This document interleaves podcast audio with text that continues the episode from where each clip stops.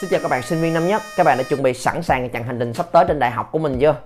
Các bạn đang cảm thấy như thế nào? Hào hứng, háo hức, chờ đợi Hay là hoang mang, lo lắng, hơi mơ hồ xíu? Không biết là sắp tới mọi chuyện sẽ như thế nào. Và nếu đó là cảm xúc của các bạn Thì trong video clip này anh sẽ chia sẻ về những sai lầm thường gặp nhất của một bạn sinh viên Đặc biệt là khi mới bước chân vào cổng trường đại học. Và không chỉ là sinh viên năm nhất Nhưng bạn sinh viên năm 3, năm 4 thậm chí đã ra trường rồi.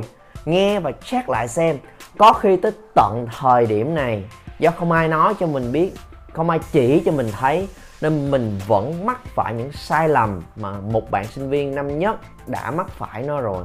Cùng nghe và tìm lời giải chung với nhau trong video clip này. Thật ra clip này nó đến từ một cái cảm hứng khi mà anh đọc được một cái câu chuyện của một bạn tân sinh viên đăng lên confession của trường mình. Anh muốn chia sẻ lại cho các bạn để xem là bao nhiêu bạn nhìn thấy mình được trong câu chuyện này.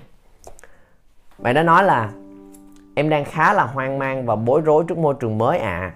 Em là một người hướng nội, không biết đánh giá như vậy đúng không? Em rất khó để kết bạn và làm thân với một ai đó nếu không cùng trải qua nhiều chuyện hoặc là thế giới quan có nhiều điểm chung. Nhưng mà khi tham gia tuần sinh hoạt công dân đầu khóa thì em nhận ra là ai cũng năng động và cởi mở.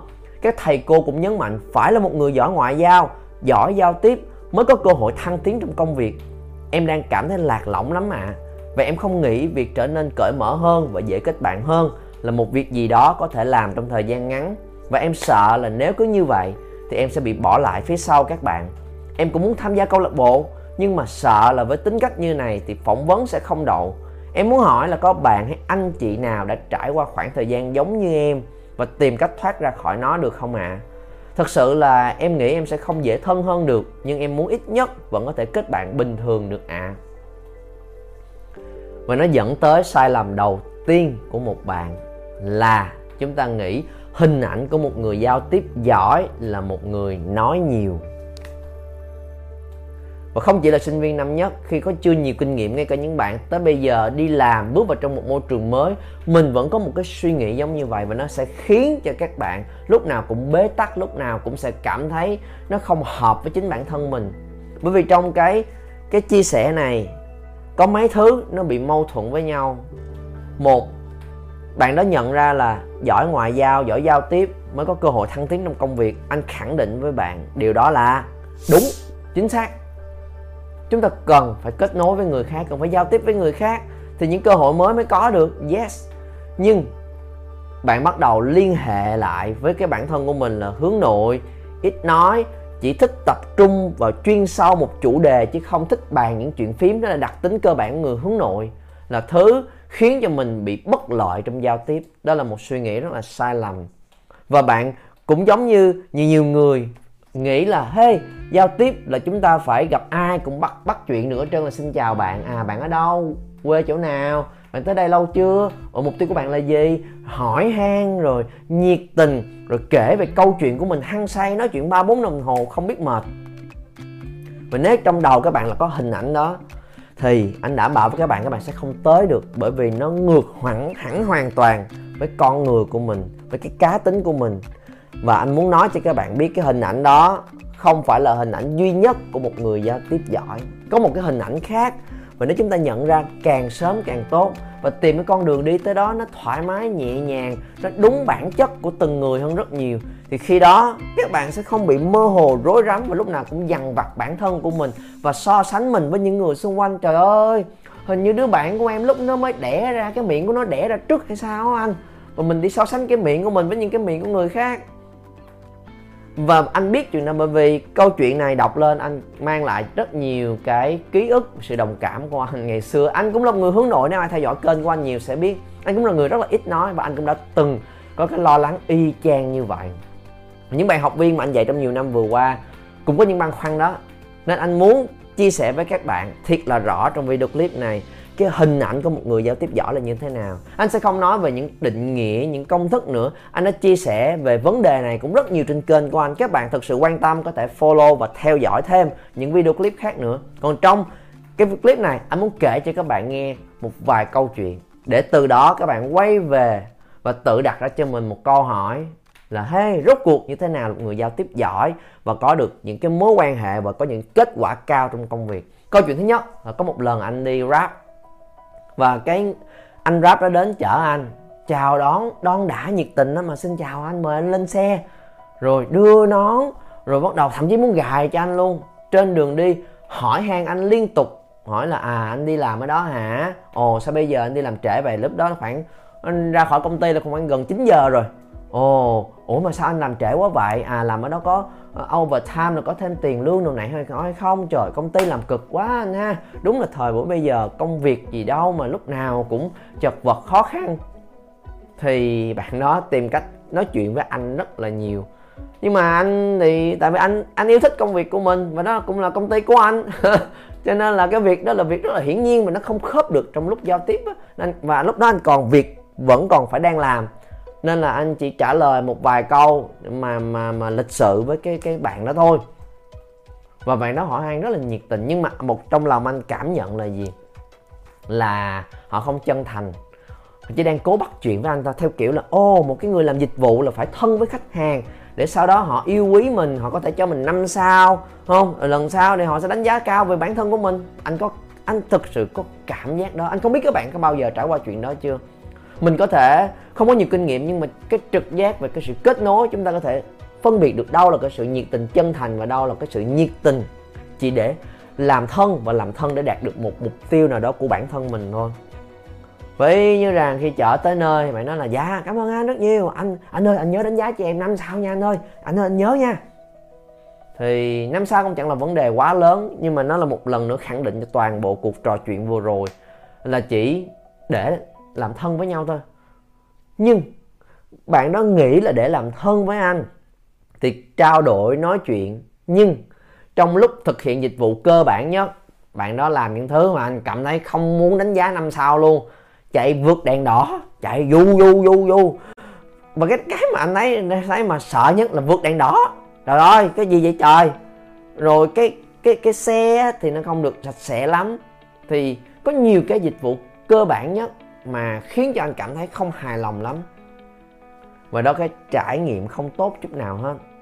Đó là trường hợp số 1 trường hợp số 2 cũng là một lần anh đi grab. Cái bạn đó tới đón với anh, chỉ hỏi một câu duy nhất là dạ anh có phải là tên này? Bút xe đi tới đây không à để xác định chắc chắn là anh đi đúng xe, đúng không? Đưa cho anh nón bình thường và sau đó trên cái đường đi, không nói thêm bất cứ một câu nào nữa hết. Tập trung mà lái xe thôi.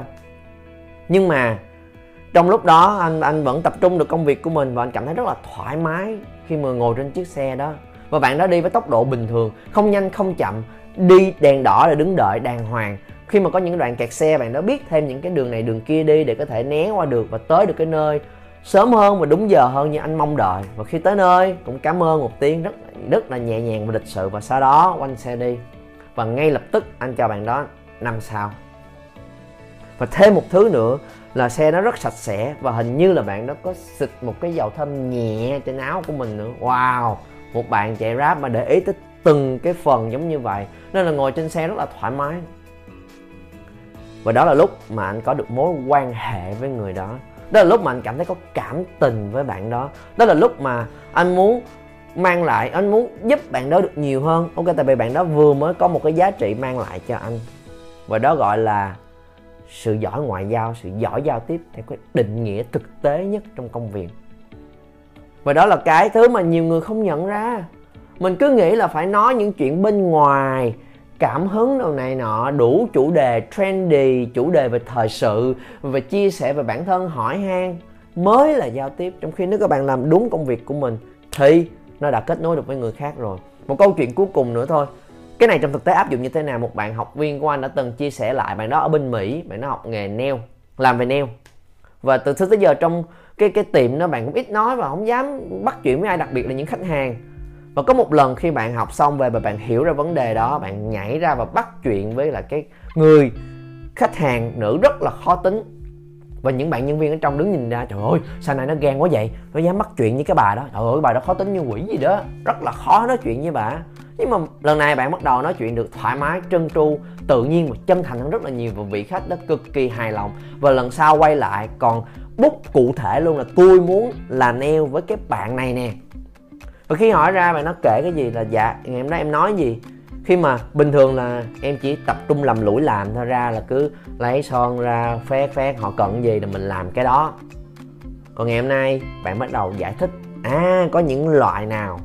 Và với cái sở thích à bạn đó, cái người khách hàng đó mong muốn thì bạn đã thấy cái nào là cái tốt nhất cái kinh nghiệm chuyên môn của mình và tư vấn ngược lại cho người khách hàng đó và giải thích cho họ là tại sao lại chọn cái màu này, tại sao lại chọn cái kiểu này và chia sẻ ra. Và còn có những loại nào khác nữa hay không mà bạn, cái người, khách hàng đó có thể cân nhắc và bạn trình bày, chia sẻ ra và đó là một chủ đề trao đổi, giao tiếp rất đơn giản và thực tế. Hãy nói về những cái mình đang làm làm cái mình thiệt là giỏi và nói và trình bày được về nó. Và khi đó là lúc mà một mối quan hệ bắt đầu được hình thành. Và đó là người hướng ngoại, hướng nội gì cũng làm được hết. Miễn là chúng ta làm tốt công việc của mình và có khả năng thể hiện công việc của mình ra cho người khác thấy. Cho nên, trong ba câu chuyện vừa rồi, anh gom lại một thứ dành cho các bạn thôi làm sao để có thể làm quen với người khác, để có một mối quan hệ để giỏi giao tiếp, giỏi ngoại giao? Trong cái câu đó nó đã có câu trả lời luôn rồi. Làm sao để làm quen? Làm rồi sẽ quen. Không cần cố để quen, để kết thân. Bởi vì mình cố là lúc mà mình mong đợi một cái lợi ích gì đó ngầm phía dưới. Hãy tập trung vào chuyện làm và không chỉ là lầm lũi làm không thể hiện kết nối xoay quanh cái chủ đề làm đó và làm ăn đàng hoàng, mang lại giá trị đúng và thậm chí ngoài mong đợi luôn.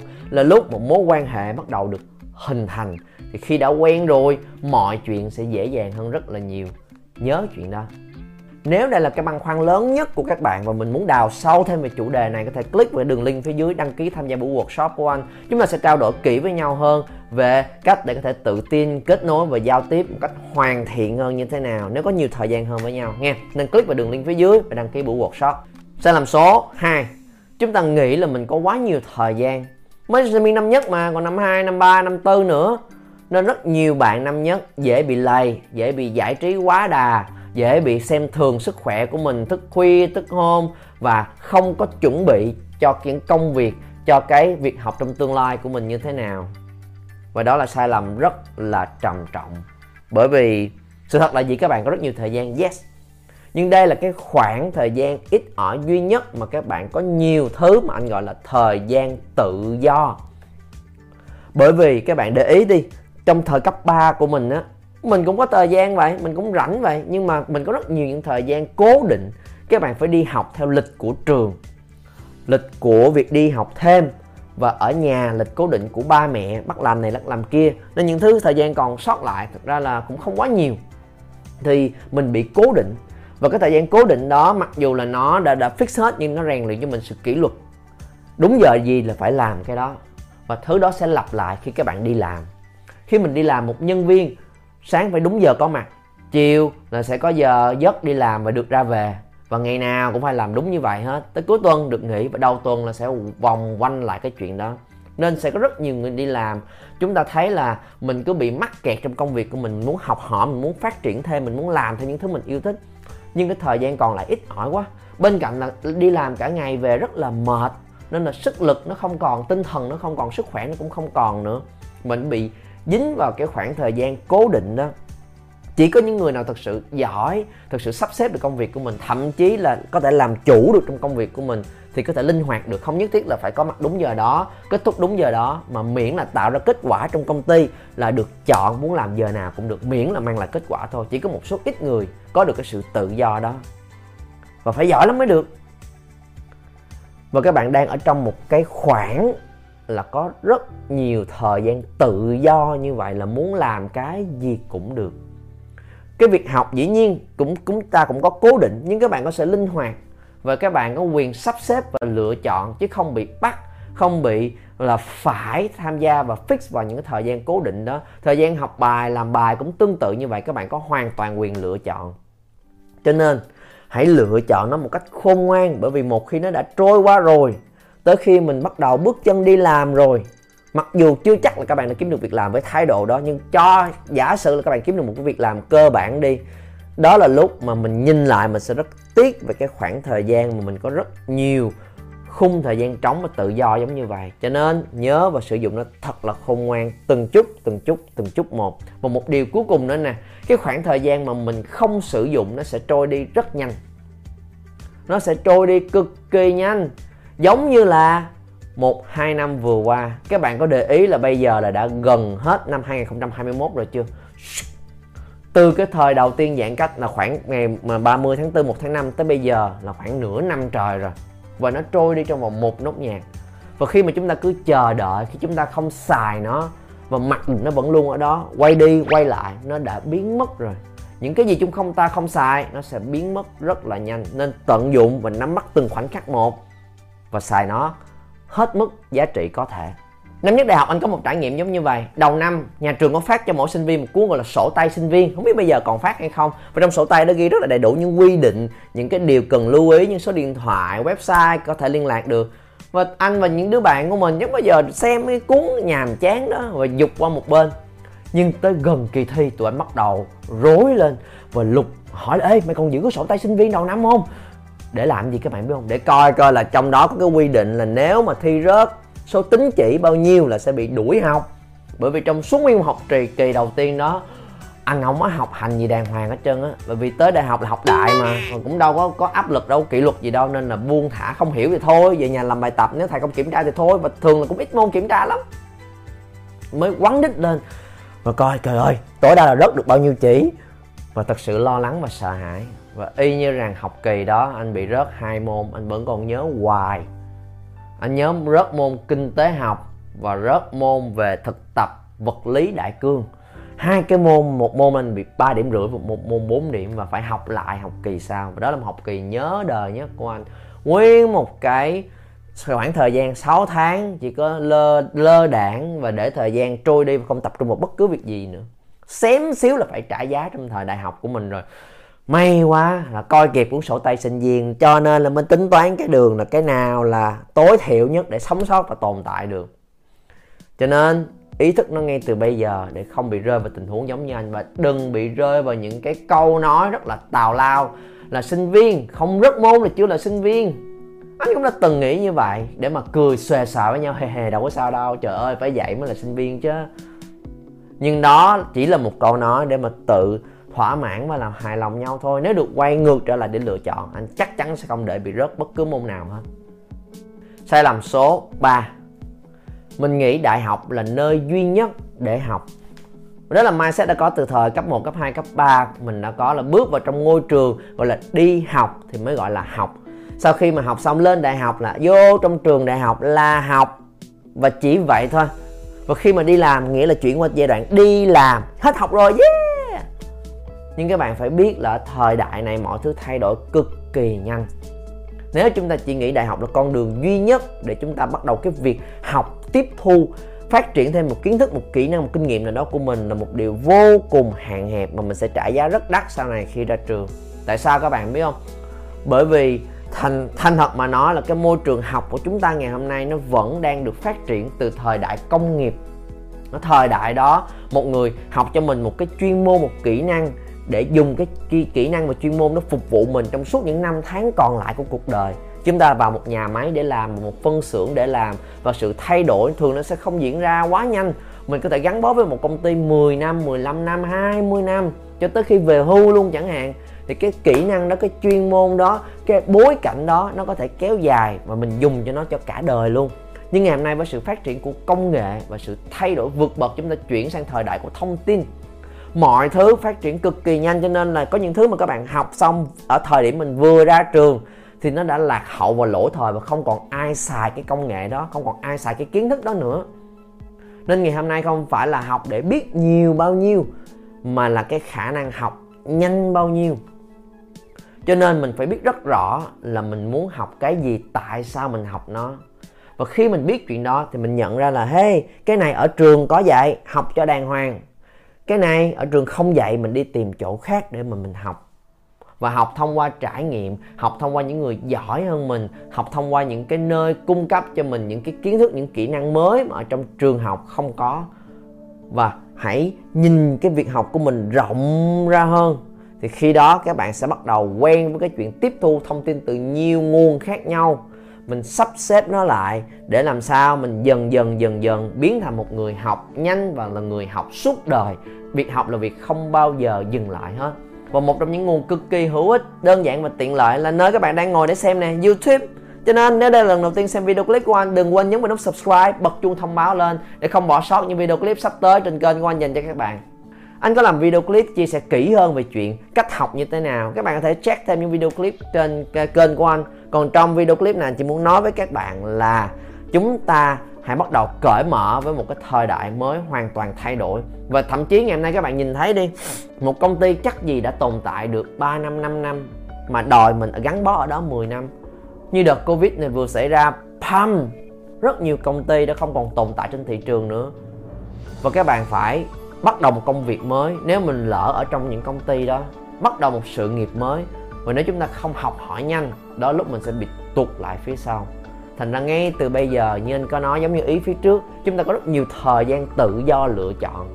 Hãy học nó một cách khôn ngoan và càng ngày càng học nhanh hơn và học từ đa dạng nhiều nguồn, nhiều cách hơn.